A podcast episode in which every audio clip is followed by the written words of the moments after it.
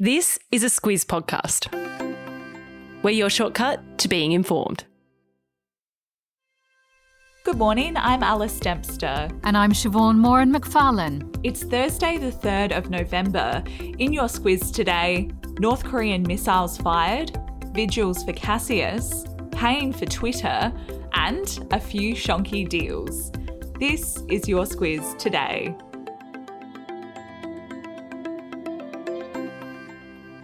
Siobhan, the strained relationship between North and South Korea took a turn for the worse yesterday when the North fired 10 missiles. One came too close for comfort for their southern neighbours. It breached the maritime border. That's been in place since they split more than 70 years ago. Yes, North Korea has been firing a lot of missiles lately, but this is a considerable escalation. Officials in the south say various types of missiles were used, one of which landed in the sea less than 60 kilometres from the city of Sokcho. And it didn't just impact the mainland. Residents of an island off the east coast were ordered into underground shelters as air raid sirens rang out. And the south responded in kind within just three hours, with their forces firing firing three missiles towards the northern side of the border.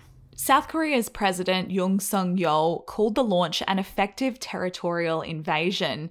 Experts reckon North Korean President Kim Jong un typically launches missiles when he wants to test weapon technology, send political threats, or shore up support amongst his own people for the military.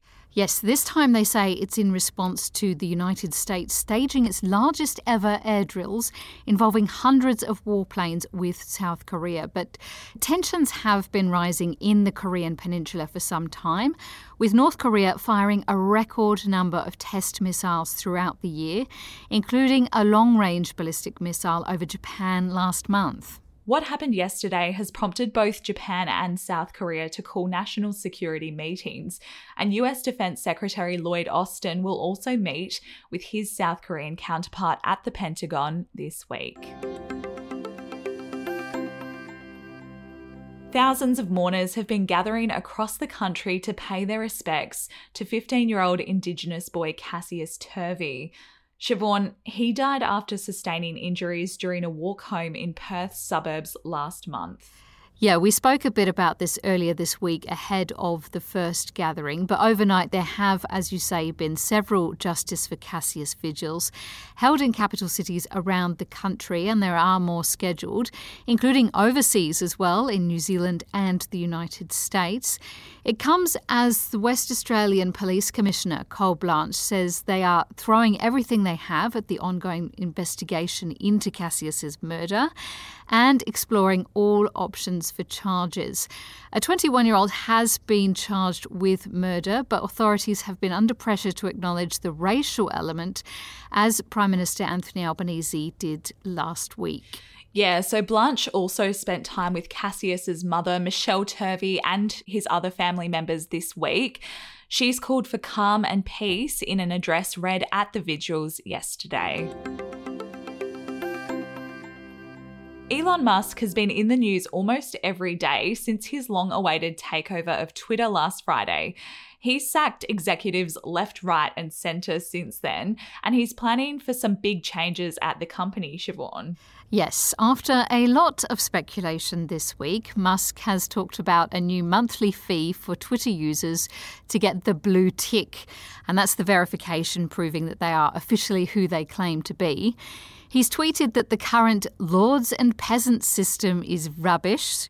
Now, that's my words because his were rather more colourful. but um, really, though, it's just a new revenue stream because he says they can't rely on advertising and he says he wants to give power to the people. There's been a fair bit of pushback over this idea. And one person who doesn't want that so called power to the people is author Stephen King. He's got 6.9 million followers on Twitter. And as for a blue tick, he reckons Twitter should actually pay him to use the platform. Siobhan, Aussie consumer group Choice has handed out its annual Shonky Awards. For those who don't know, the Shonkies highlight some of what they say are the worst products and services on offer in Australia. One of the winners, if we can call them that, is maybe not a surprise if you've travelled somewhere this year. Yes, it's the awards that no company wants to win, but as you say, Qantas has made the list, taking out the gong for being the spirit of disappointment. After a year of delays, extreme wait times on their call centres, and unusable flight credits. Other winners or losers, perhaps, were Steggles chicken nuggets boosted with veggies, which won for hiding veggies so well that Choice could barely find them. And flower delivery company Bloomex, which received a shonky for and this is a quote dodgy deliveries, dead flowers, and accepting orders they can't fulfill. yeah, there are some shonkies on that list. But when I'm in the mood for chicken nuggets, I'm probably not going to be that fussy. So I'd probably still eat those uh, Steggles ones. yeah, I think rather you than me. Siobhan, if the cost of living has you looking for alternative investments, then Funko Pops, aka big headed figurines of famous people and pop culture characters could be for you. And you can score a limited edition one for the low, low price of $26,000. What a bargain! a total bargain. so, for people who've never heard of these Funko Pops, they are 10 centimetre tall collectibles that look like kids' toys. But as you say, the most valuable one is estimated to be worth tens of thousands of dollars. It's known as the Holy Grail, and it's a glowing figurine of the clockwork orange character Alex DeLarge, which is an interesting choice for a children's toy. but if that price tag is a bit rich for you, though, the vast majority of Funko Pops are on sale in local shopping centres for around 10 to 20 bucks. Yeah, that's a little more reasonable. I had a look around online this afternoon and I have to say probably one of my favorite characters is your friendly neighborhood Spider-Man, so I might jump online to pick up one of those. Was he a bit more reasonably priced? Yes, not one of the 26,000 ones. nice.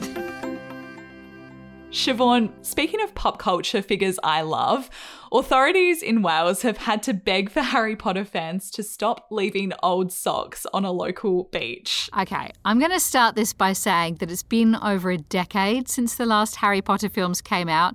But if you still don't want any spoilers, you need to block your ears now. Okay. so, what this is all about is people leaving tributes to Dobby the house elf whose gravesite was filmed on this particular beach. And since the movie came out, thousands of people every year have been placing painted rocks and, as you say, socks at the shrine, which sounds like a bit of fun, but it's actually a bit of an ecological nightmare and damaging the local environment. So they've begged people to please stop. Well, as he said himself, socks are Dobby's favourite, favourite clothes, sir. but I reckon even he'd want people to rein in the donations and keep the beach tidy here. Yes, it's what he would have wanted, I think. Squiz the Day, Siobhan. We've got a good one which doubles as a lunch suggestion. It's National Sandwich Day in the US today. Have you got a favourite? You know, I was thinking about this and it's a tough one because I'm a bit like Joey and Friends. I just love food and Sambos in particular, just full stop. But I reckon if you twist my arm, I'd probably say you can't get better than the classic blat or bacon, Ooh, lettuce, delicious. avocado, and tomato. yeah, it's perfect for lunch or a hangover. So win win. What about you? That's a really good choice. I think, though, I would have to one up it and say that my favourite is a French sandwich, the uh, good old croque monsieur. Oh, oui, oui. Love a bit of a toasted cheese. yes, with the ham. And the, it's got to have bechamel, though. If the it doesn't crispy... have bechamel, not a croque monsieur. Authentic. Yep. And that's it from us for today, but we'll be back tomorrow to start off your Friday. Chat to you then.